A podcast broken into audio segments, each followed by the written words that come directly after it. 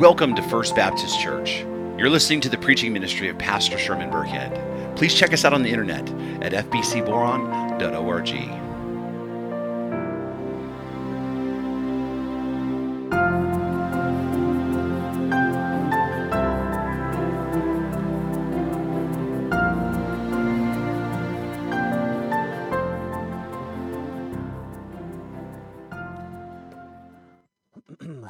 Please take out your Bibles and turn with me to Romans chapter 3.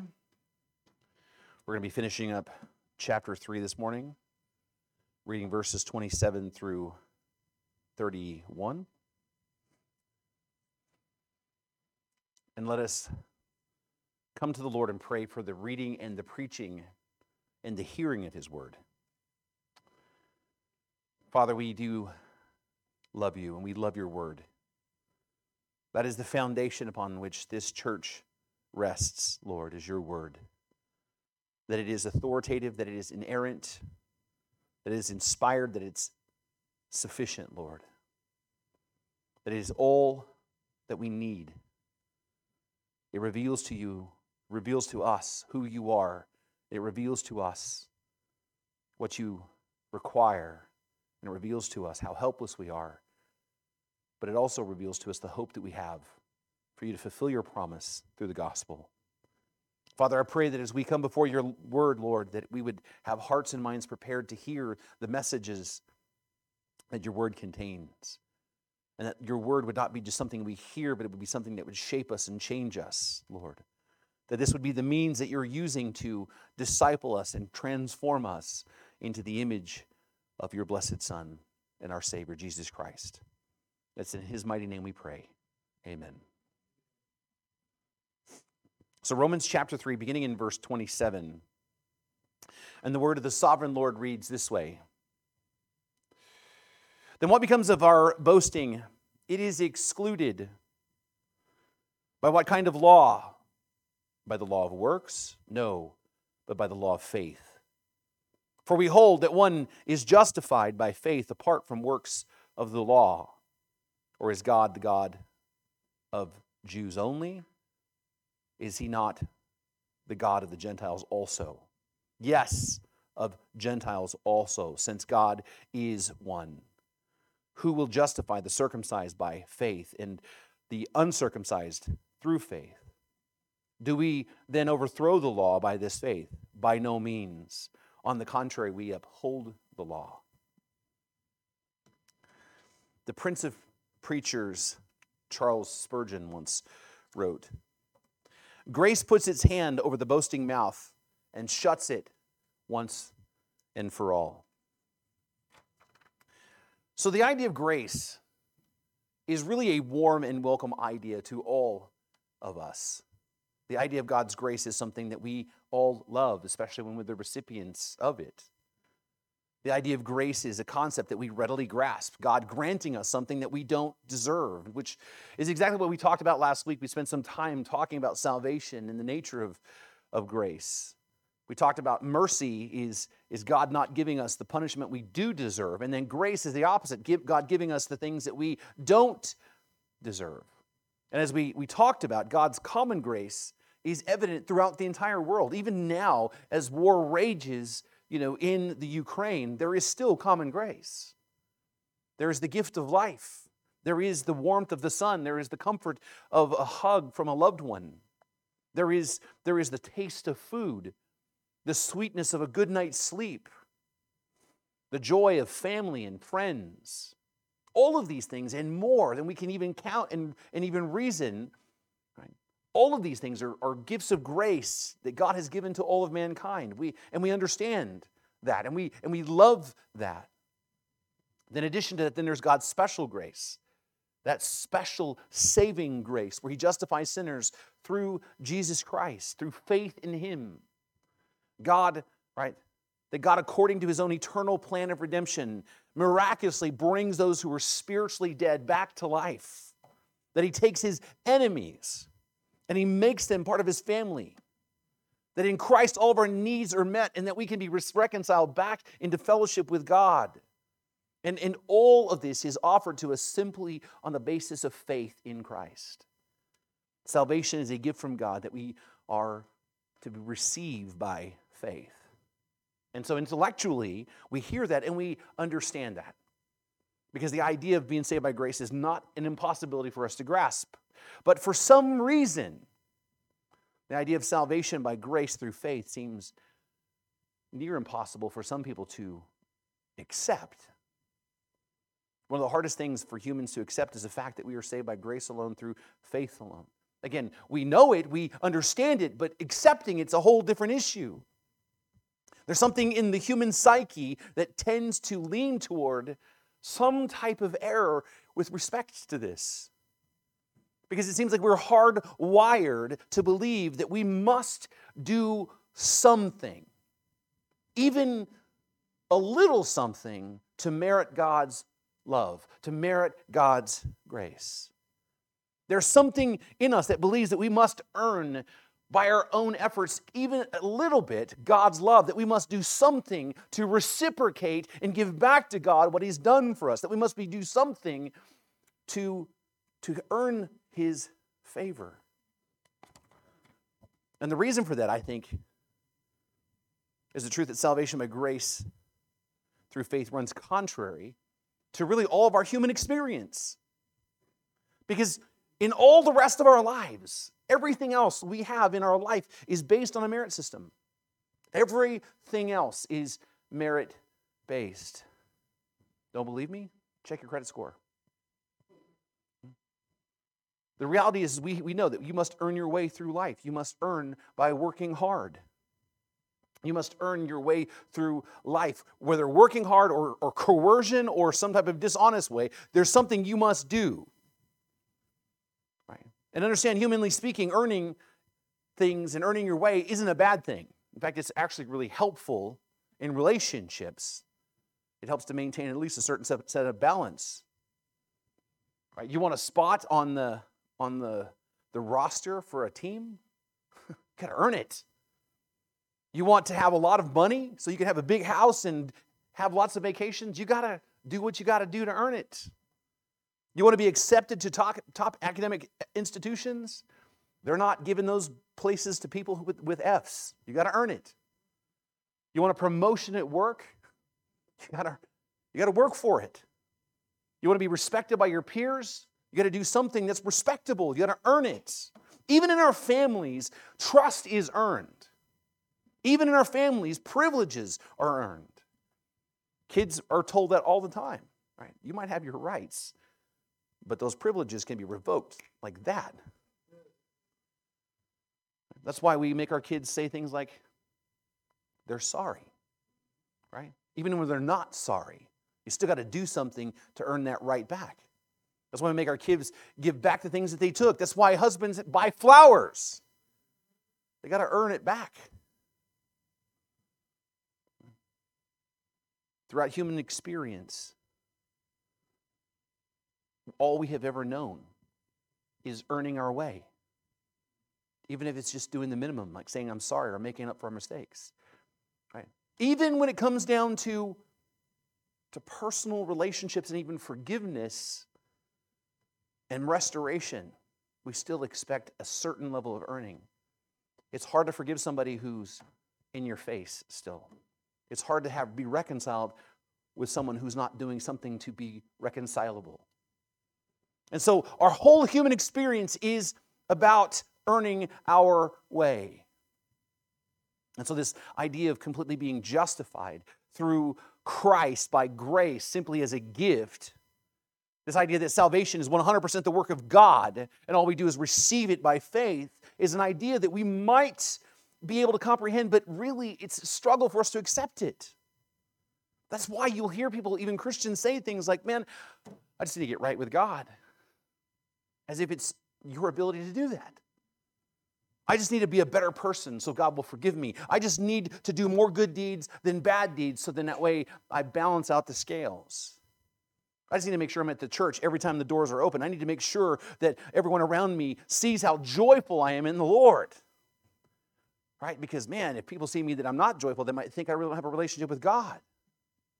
I need to do penance. I mean, I need to hide for a little while from God. I need to emotionally beat myself up because of my sin.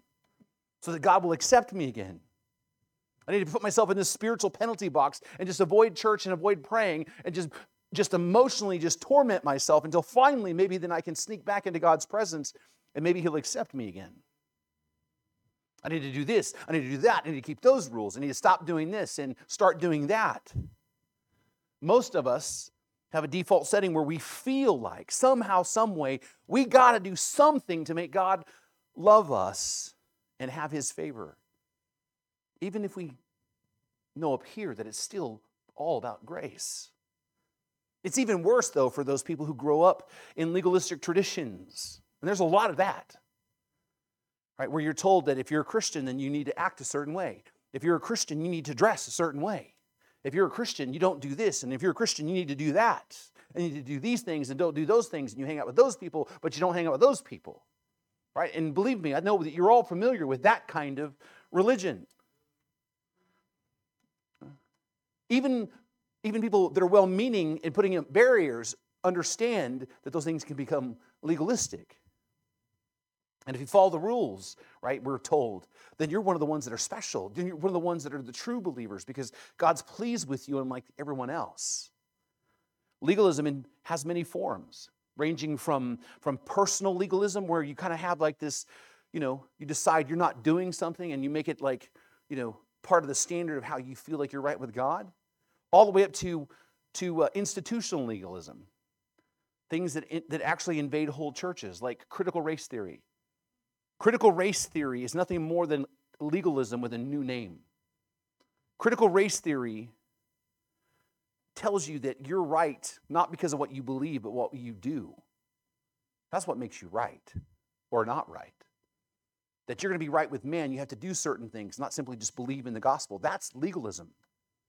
Or how about the Torah observant movement? It's a very popular movement today on social media, right? Now, this movement, though, is not overtly denying, they don't overtly deny the, the, the, need for grace, but it promotes this idea that Christians are required to keep the law, the Torah, that they're required to study and to keep the Torah, which then involves all the festivals and things like this, because according to them, that's what Christians do by default. Again, it's a new form of legalism, by the way, that takes us all the way back to the early church. In fact, the, the fact that's the problem that Paul addresses here is this tendency of religious people towards pride and legalism because grace, for some reason, in the human mind is hard for us to accept. In this text, Paul returns to his diatribe that he began in, in uh, chapter 2, if you remember. A diatribe is really just this kind of literary device where an author is having an imaginary back and forth conversation with someone that illustrates a point. And this ongoing diatribe, Paul is having a conversation with this imaginary Jewish person who's struggling with grace, struggling to reconcile what Paul is teaching about the gospel.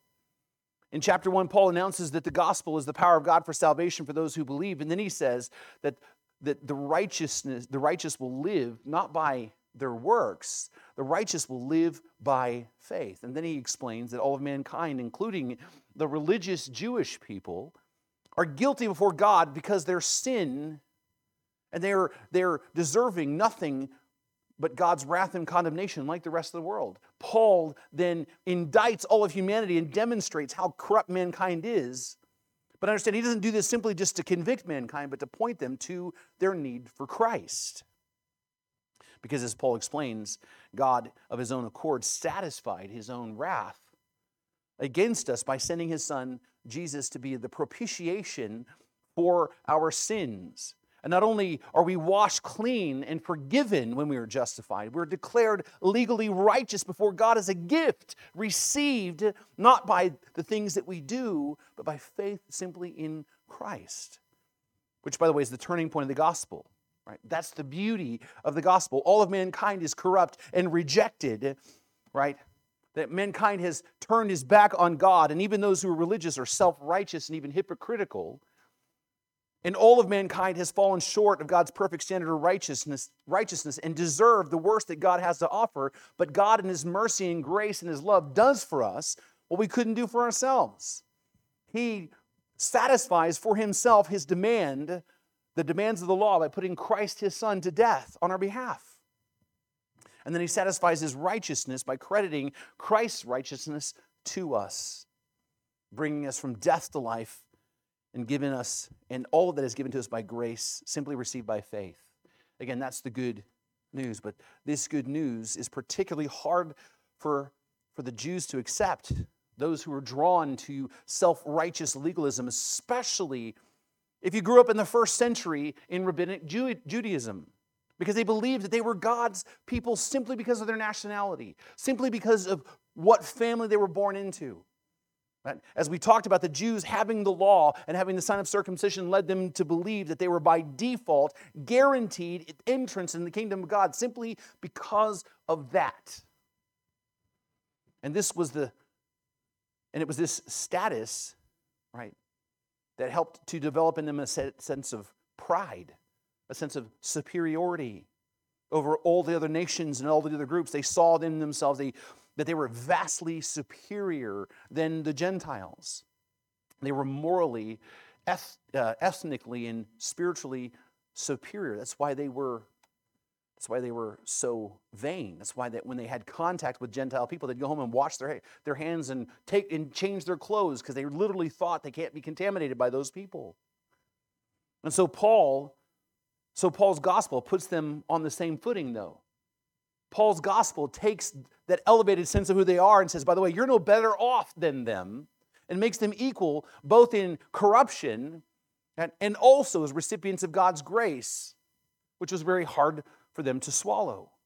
And they, they began to push back, but and, and, and no doubt Paul has encountered this kind of prideful bewilderment before as he's talked to many people about the gospel. And so he then raises the question or the objections that he's encountered for us to be able to see. And so in this text, Paul's going to raise three questions on the behalf of the imaginary Jews to address three common objections to the gospel of grace. Three things that cause people to push back on this idea that somehow, some way, we don't deserve it. So turn with me to Romans chapter 3, verse 27. And Paul, again, acting as his, his adversary, he asked the question, What then becomes of our boasting? Now, I'm going to tell you, like when I've read this many times before, I just find this a really strange question. What became, becomes of our boasting? I, I mean, we live at a time where boasting is kind of frowned upon, right? Even though a lot of people boast, and even though it's kind of in our nature to boast, right?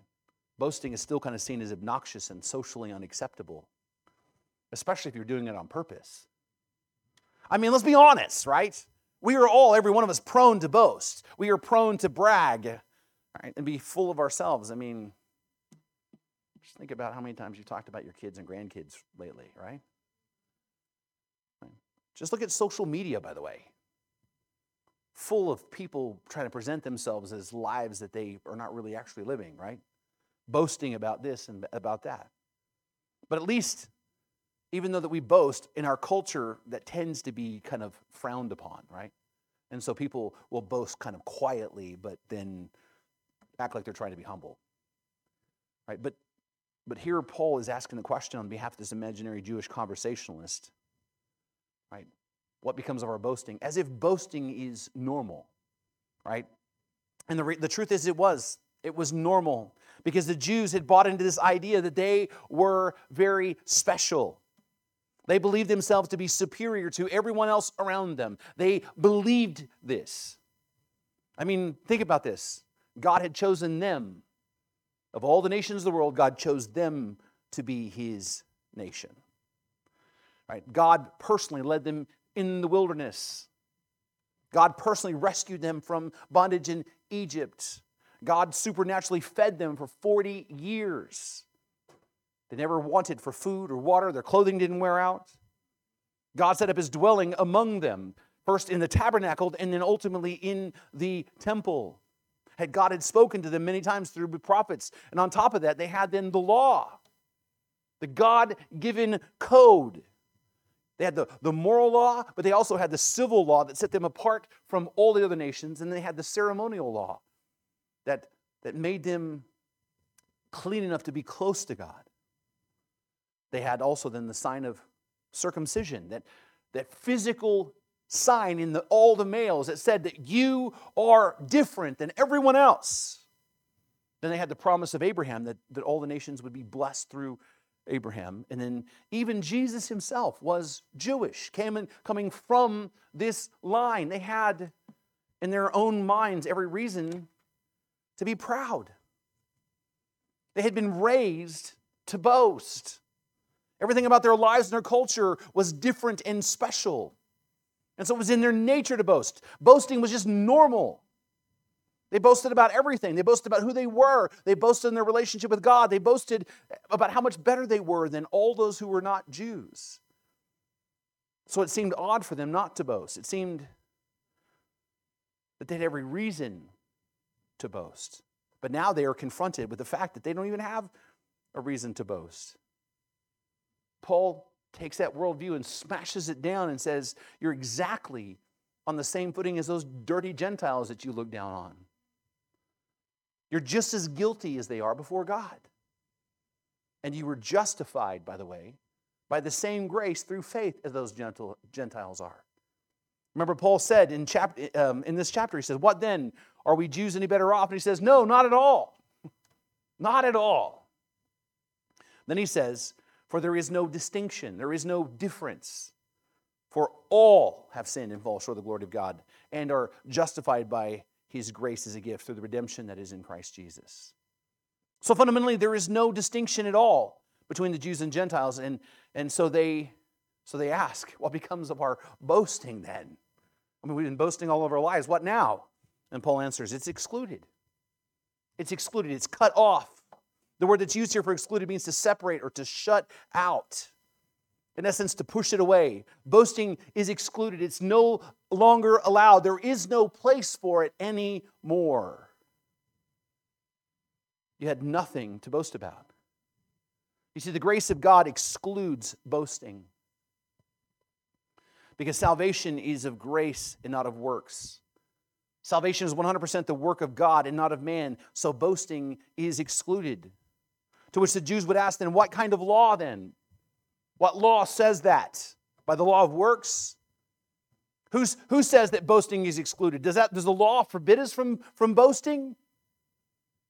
Does the law say that we can't boast? And Paul says, no, by the law of faith. And understand that Paul's not trying to connect the law and faith together. He's not saying that, that Christ requires some legal obedience to this mysterious law of faith. What Paul is simply saying is this is that you just don't have anything to boast about. That's what the law of faith is, is you don't have anything to boast about. For we are hold, he says, that one is justified by faith apart from works of the law. In verse 28, he says that. We are justified by faith alone. By the way, this is the scripture that Martin Luther used to emphasize sola fide, that we are justified by faith alone apart from works of the law, which means we don't contribute anything to our own salvation. You see, if what the scriptures say is true,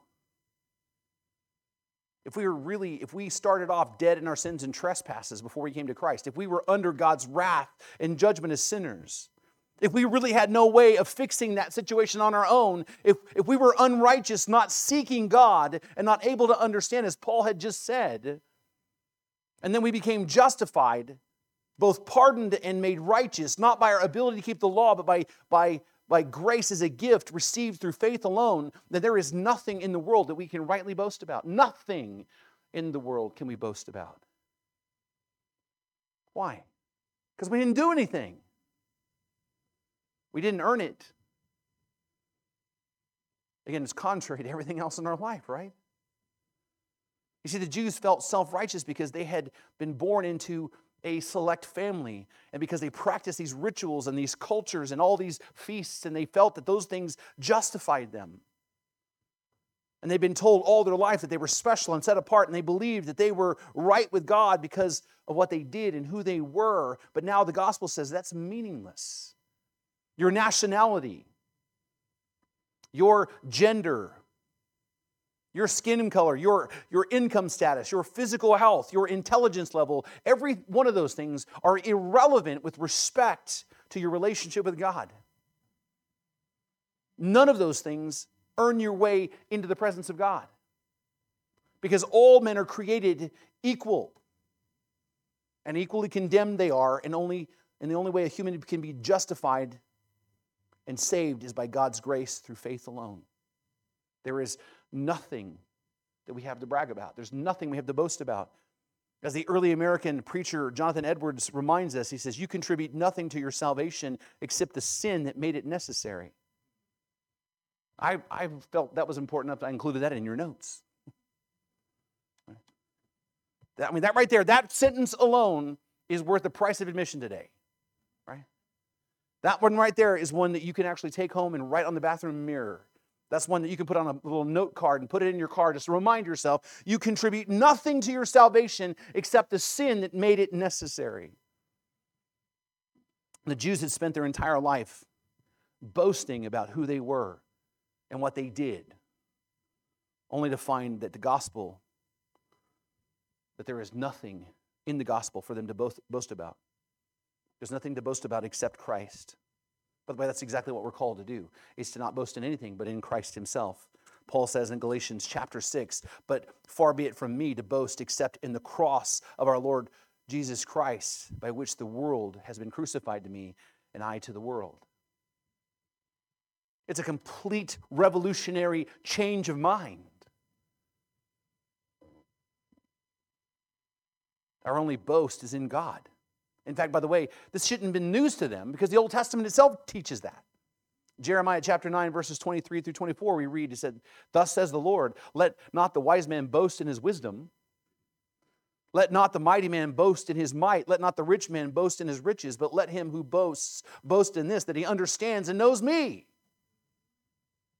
that I am the Lord who practices steadfast love, justice, and righteousness in the earth. They should have really understood that. They had nothing to boast about except God Himself. So in Paul's gospel, the Jews see that, that the difference between them and the rest of the world, those differences are gone, they're erased. They have nothing to boast about. They have nothing to make that makes them superior. And this is a difficult truth for them to grab a hold of. Now, before we look down on them and think to ourselves, those, those hypocrites, we need to take a look in the mirror and be honest with ourselves. Because we're a lot like them. Maybe not overtly boasting, but we too look for things to boast about. We look for things to distinguish ourselves from everyone else. I mean, I've been to church every Sunday since I was three years old. I've been a Christian for 55 years. I've memorized the book of Revelation. I don't drink, I don't smoke, I don't cuss, I don't play video games, and I don't do social media. I attend three Bible studies a week and I feed the homeless and I give the full tithe. Well, I was led by the Lord. I was led to the Lord by, you know, that famous pastor, Chuck Smith. And he baptized me in the ocean. That's what kind of Christian I am. Now, understand, none of these things are bad in themselves. You should attend church as often as you can. You need the fellowship. You need to worship. You need the discipleship, right? And you should memorize chunks of the Bible. I promise you, it will change your life and it will be helpful to you. And you should care about your health and your physical, mental health. And you should attend Bible studies, those are good for you. And you certainly should look for ways to meet the needs of others and shine the light of Christ in the rest of the world. But none of those things contribute anything to the love that God has for you. None of those things compels God to have mercy on you. None of those things justify you in, in God's sight. I was listening to a, a message by Paul Washer. He said, he says, I have been in missionary work all my life. I have lived in jungles and run from danger. I have preached the gospel in places that no one else would dare to go. He says, I have, I have started orphanages, I have helped in hospitals, and I've held dying people in my arms, preaching the gospel to them. I've done this, I've done that. And he goes, I'm going to tell you, you know what all that amounts to when it comes to my relationship with Christ? Nothing. He says, Not any of that justifies me before God. The only thing that justifies me before God is my faith in Him, period. End of story, respective, irrespective of what I've done. And so there's nothing for us to boast about. There's no cause for us to boast. Because, because these things don't save you, they don't make you right before God. Now, understand, these other things certainly can help you to grow to, to, Christian maturity. But the more mature you become in your faith, I promise you, the more you'll see that it's all of God's grace. And you'll see even then even less to boast about. And so boasting is excluded. The Jews had nothing to boast about with respect to their relationship with God and their status before Him. And then Paul moves on to the next question Or is God the God of the Jews only? Is He the God of the Gentiles also? One of the underlying assumptions that the Jews lived by was the assumption that they had exclusive access to God. That, that God was their God and not the God of the rest of the world. Now, it was true, the rest of the world was cut off from the covenant community with God at one point. But this was, but this was God's design to use the nation of Israel to demonstrate himself to the rest of the world and to draw the rest of the world to himself through them. Israel was not simply set apart just to be set apart, they were set apart for God's purposes. And his purpose was to draw all the nations to himself. Because God's plan has always been from the very beginning to include the Gentiles. But the Jews saw this setting apart as something exclusive to them, that they had an exclusive claim on God. He's, he's, he's our God. They thought that God belonged to them rather than them belonging to Him.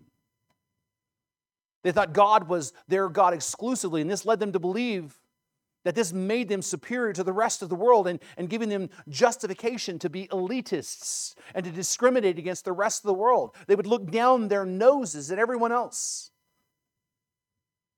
If you remember in the book of Mark, Jesus came into the temple and he flipped over tables and drove the merchants out of the temple. Because what they did is they set up a swap meet in the, in, in the temple grounds where they were selling animals for sacrifices and they were changing coins and people were profiteering. And they were using part of the temple as a roadway to connect the city for, for commercial transport. Right? And Jesus was upset about this. But what part of the temple did they do this in? It wasn't in the court of Israel where they came to worship. And it certainly wasn't in the court of the priests where the priests did their work. And it wasn't inside the temple itself in the most in the holy place. Where did they set up this commercial center that, that upset Jesus so much? It was the court of the Gentiles. It was the place where the Gentiles, the rest of the world, was allowed to come. They set up their businesses and their operations in the court of the Gentiles, the place where the rest of the world would come to be near the Lord and worship Him. If you remember, Jesus said, Is it not written, My house shall be called a house of prayer for all the nations. But you have made it a den of robbers. You have been robbing the Gentiles of their ability to come and worship God. You were, you were getting in the way of the Gentiles coming to God. You were not fulfilling the purpose by which you were created. This, by the way, is why Jesus cursed Israel and the temple and the leadership, because Israel had failed to do what God called them to do, to be a light to the Gentiles to be a light to the rest of the world, to invite the rest of the world to come and worship God. Because they saw God as their exclusive claim.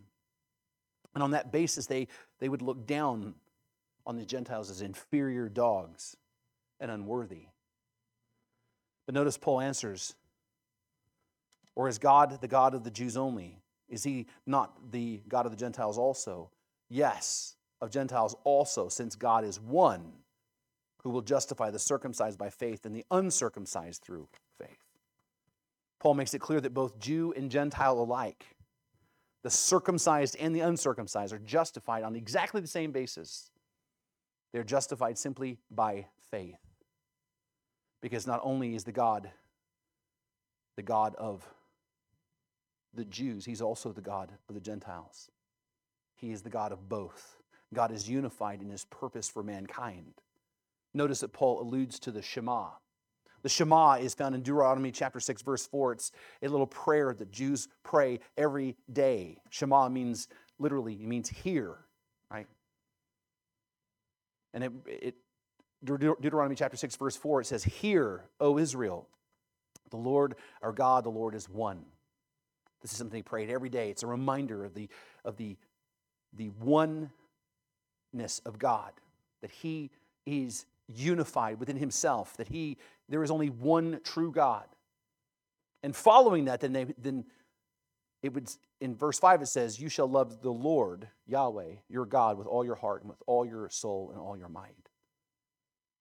Paul is referring to this to illustrate his point. He's making it clear that God is the only God and he's the God of all of mankind. Paul makes it clear that, that the grace of God excludes discrimination. This is an important thing for them to understand. This is an important thing for us to understand. The grace of God excludes discrimination. Not only does the grace of God and the gospel exclude boasting, it excludes self righteous superiority. The self righteousness the Jews felt about themselves. As John Stott says in his commentary, if the gospel of justification by faith alone excludes boasting, it excludes all elitism and discrimination too.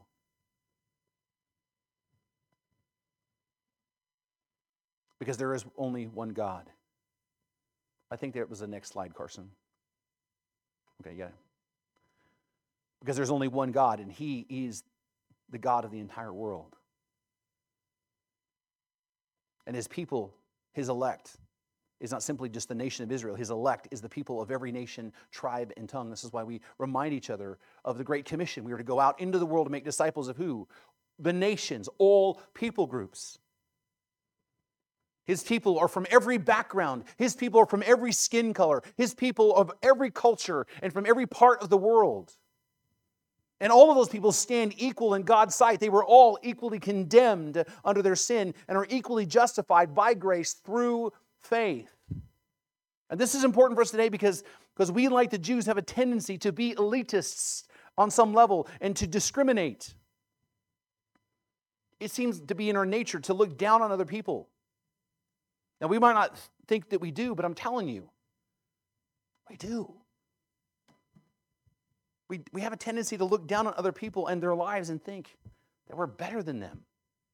We might not say it out loud, but we still feel it. Because either we have more money than them, or because their families, you know, our families are not quite as chaotic as their families are. Or we're just not falling prey to the same ugly sin that they're falling prey to. Maybe we're just a bit more mature in our Christianity than, than them, or so we think. All of us at times will look at someone else and go, as if we're better than them. For whatever reason, it seems to be part of our DNA to compare ourselves to other people and to rank ourselves in comparison to other people, even if we don't mean to do it. But here's the thing we never have any cause at all to look down on anyone. We simply don't. Doesn't mean that we can't be discerning and call wrong wrong and right right. We don't have any cause for us to look condescendingly upon anyone. Because there's nothing in us that warrants God's grace. There's not anything in us that warrants God's grace. There's not anything in us that demands God's mercy on us. There's nothing in us that shouts to the heavens that we deserve God's love.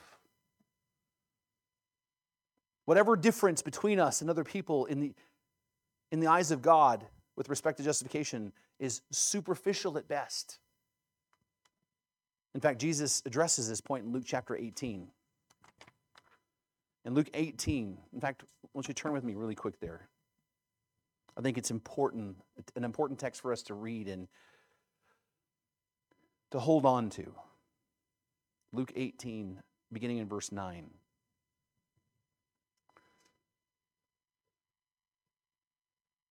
It says in verse 9 He also told this parable to some who trust in themselves that they were righteous and treated others with contempt. All right, so this this is the attitude that we're talking about right here, right? That's ingrained in all of us. So he told this parable some who trusted in themselves and who were that they were righteous and that they treated others with contempt. Two men went into the temple to pray, one a Pharisee and the other a tax collector. And the Pharisee, standing by himself, prayed thus God, I thank you that I'm not like other men, extort, uh, extortioners, unjust, adulterers, or even like this tax collector. I fast twice a week. I give a tithe of all that I get. But the tax collector, standing far off, would not even lift his eyes to heaven, but beat his breast, saying, God, be merciful to me, a sinner. I tell you, Jesus says, this man went down to his house justified rather than the other. For everyone who exalts himself will be humbled, but the one who humbles himself will be exalted. We have no cause to look down our noses at anyone because there's nothing in us that warrants God's grace. Nothing. Because of the grace of God, discrimination is excluded. And it's especially excluded among Christians. You see, in Christ, all things that separate us, that make us different, that, that, make, that might be barriers to us, those things have been removed. As Paul says in Galatians chapter 3, for in Christ Jesus you were all sons of God through what? Faith. For as many of you were baptized into Christ have put on Christ. There is neither Jew nor Greek. There is neither slave nor free. There is no male or female, for you are all one in Christ Jesus. And the reason why I emphasize this point is because there is a growing cultural movement that's undermining the church and the unity within the church. It started off as an insidious little seed that makes, has made its way into all of the political arena and all of the educational institutions, now has made its way into the church. And it is critical race theory and intersectionality.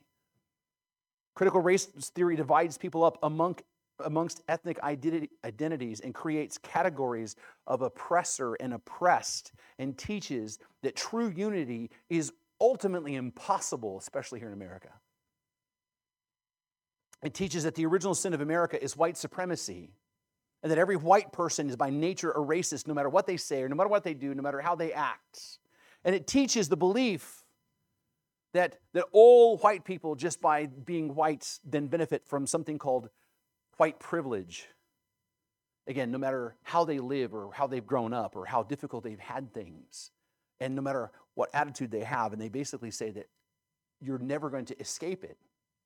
And because of that. White people can never truly can be reconciled to people of color in this, in this life. That the best that they can hope for is to be considered an ally, but they can never experience true unity, even in the church. And that is why there are a lot of calls by liberals for black people to separate themselves into black churches. There is a call right now in conservative, classically conservative churches for blacks and whites to separate themselves because, because whites will never, ever be able to understand. There's even calls for, for black people to only listen to black preachers and to read only black theologians. It is pervasive and insidious. But this is a lie from the devil himself. Because in the family of God, there is no distinction between us. We have all fallen short of the glory of God. We are all justified, not by what we do, but by the grace of God. And it says that we are one in Christ. Our skin color is irrelevant in the eyes of God. Our gender is irrelevant in, in the sight of God. Our income status, our our backgrounds, our family pedigree, those things are irrelevant before God, and they ought to be irrelevant before, what, before us. And for all the differences that make us unique, not one of us has cause to discriminate or look down on any of our brothers and sisters in Christ, no matter how culturally different we might be. Why? Because we're family. Because we are what we are by the grace of God. We are redeemed because of what God has done for us, and we receive it simply on the basis of faith. That's it. And so the Jews are face to face with the fact that they have nothing to boast in and that they're not superior to the Gentiles. And they don't have an exclusive claim on God. And all kinds of, you know, and, and all of all kinds of people, Jews and Gentile alike, are justified on the same basis, not by the works of law, but by grace through faith. To which then Paul's imaginary opponent would push back and ask, well, what do we do then? Are we just, do we overthrow the law by this faith? If what you're saying is true, that you're saved by grace through faith and not of works, does that mean then we're simply taking this law and just discarding it like it's nothing anymore? Are you saying that the law is unimportant now that faith has come? Now that, that a person has faith in Christ and, and the righteous requirements of the law have been met in him, does the law have any basis for us anymore? And Paul says emphatically, by no means. He says, on the contrary, we actually uphold the law by this faith.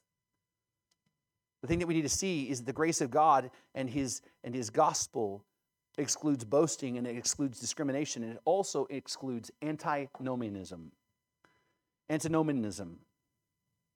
Antinomianism simply is a word that's comp- basically that's composed of two words anti, which means no, and nomos, which means law. It simply means no law. And it's this idea that now that, that, Christ, that Christ has come, we have been saved by faith apart from works of the law, that the law no longer then matters is, and is irrelevant to Christians. And again, Paul's response to that is simply that's just not true. In fact, our faith upholds the law, which, by the way, is a point that many people who call themselves Christians ignore. This is a point that many Christians who call themselves Christians ignore to their own peril. People will, you will hear people whenever you remind them of, of sin, or maybe you might have been, you're trying to help them see that they're walking in sin. You're like, careful there, brother, I'm saved by grace, not by works of the law. As, as if, you know, Christians are completely free of what the law is. By the way, it's simply not true. The law is every bit as relevant today as it has always been. The moral law that was given that was for all people at all times is just as relevant today as it was back then. And I know that's not a popular thing to say, but the, the, the, the truth is the gospel depends on it. You need to realize that there is an indispensable link between the gospel and the law. The gospel and the law are indispensably linked together. The law and the gospel are, are connected in a way that cannot ever be separated. And so, whether you, you say that you must obey the law to be a Christian, or you say that the law is not relevant for Christians, in either case, that person doesn't understand either the law or the gospel. By the way, those are the opposite equal errors on both ends of the spectrum. You have those that say, you've got to keep the law and you've got to do stuff to be saved. And over here, do you have people who say, doesn't matter, I can do whatever I want now because of grace. The Christian life is not a call to live in legalism, right? As if we need to keep the law. But neither is it a call to live in antinomianism as if the law doesn't matter. The gospel is really the key for right understanding the law. The first thing we need to understand is that the law is a revelation of God's standard of righteousness. As we've talked about before, the law reveals God's righteous character and it reveals to us what is required for a human being to have fellowship with God. If you remember, Paul said in Romans chapter 2, verse 13, For it's not the hearers of the law who are righteous before God, but the doers of the law who, are, who will be justified. In order for mankind to be righteous before God, he must be able to keep the law. And that, my friends, is the bad news because you know what? You can't do it. It's impossible for us. We have all sinned and fallen short of this. As Paul says, none is righteous, no, not one. But here's the thing the, re- the, requirement still stands. God didn't just change his mind on this. The requirement didn't change because God himself doesn't change. So somebody has to obey the law. Somebody has to.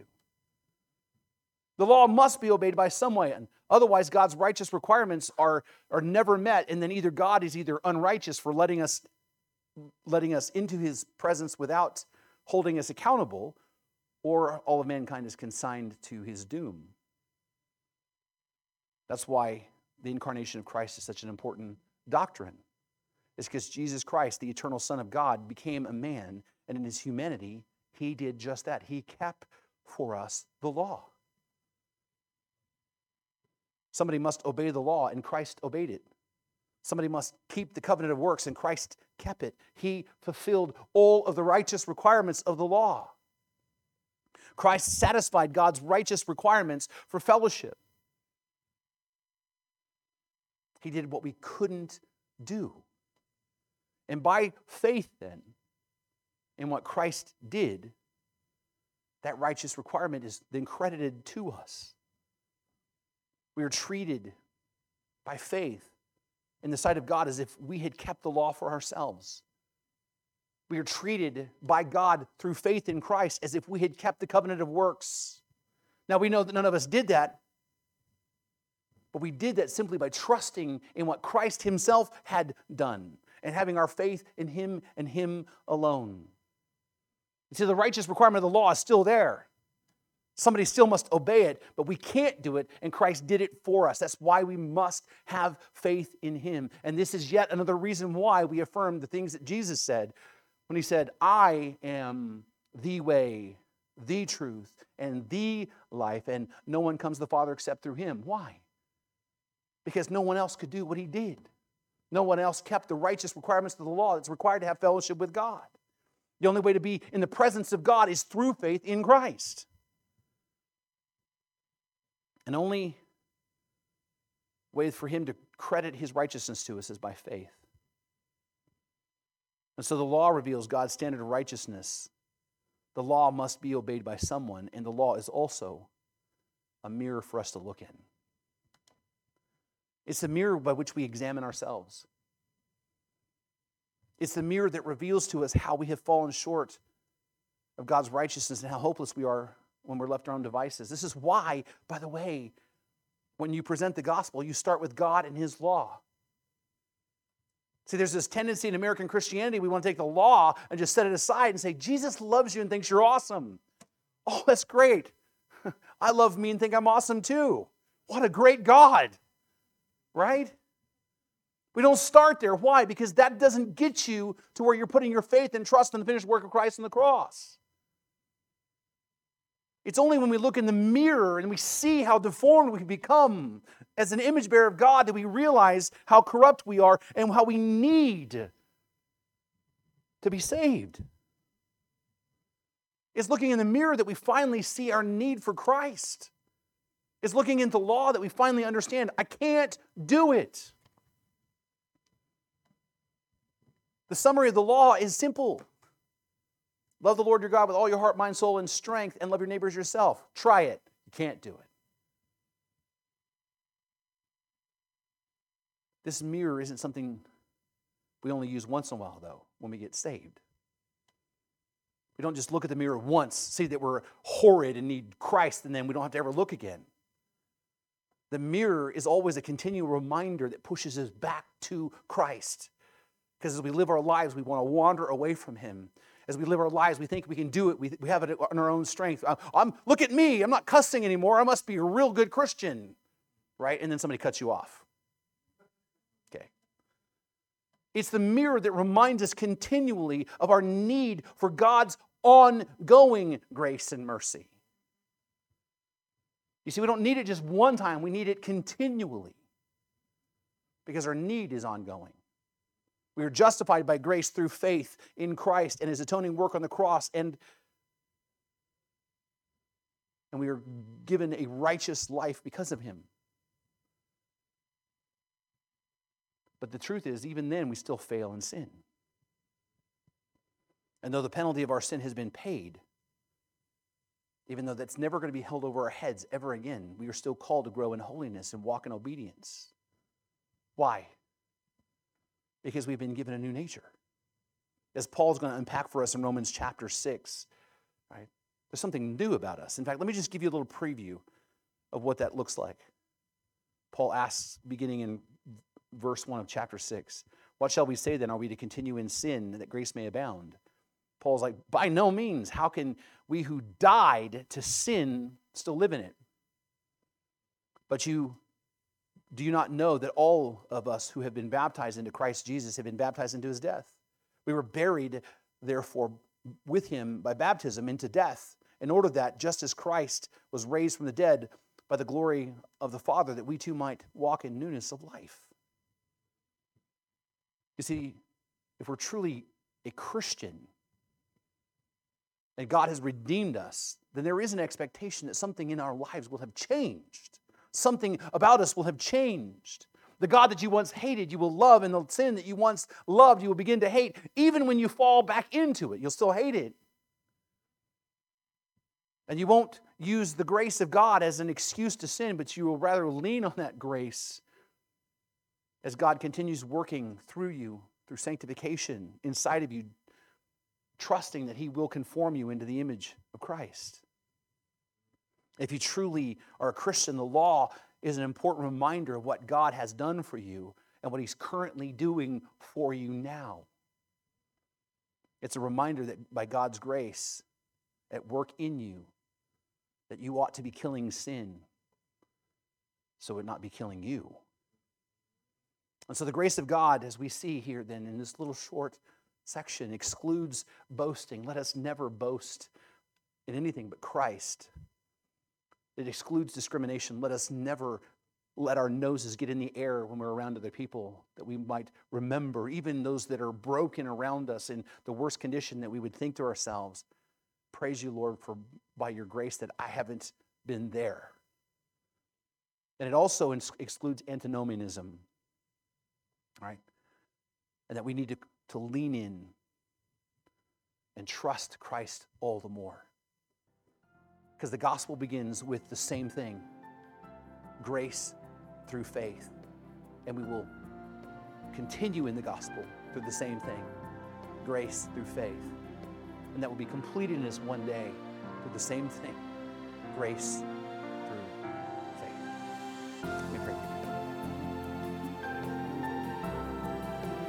You've been listening to the preaching ministry of Pastor Sherman Burkhead, a production of First Baptist Church in Boron, California. Our website address is fbcboron.org. And would you please consider partnering with us financially as we work to share the hope and the gospel of Jesus Christ with our community and our world?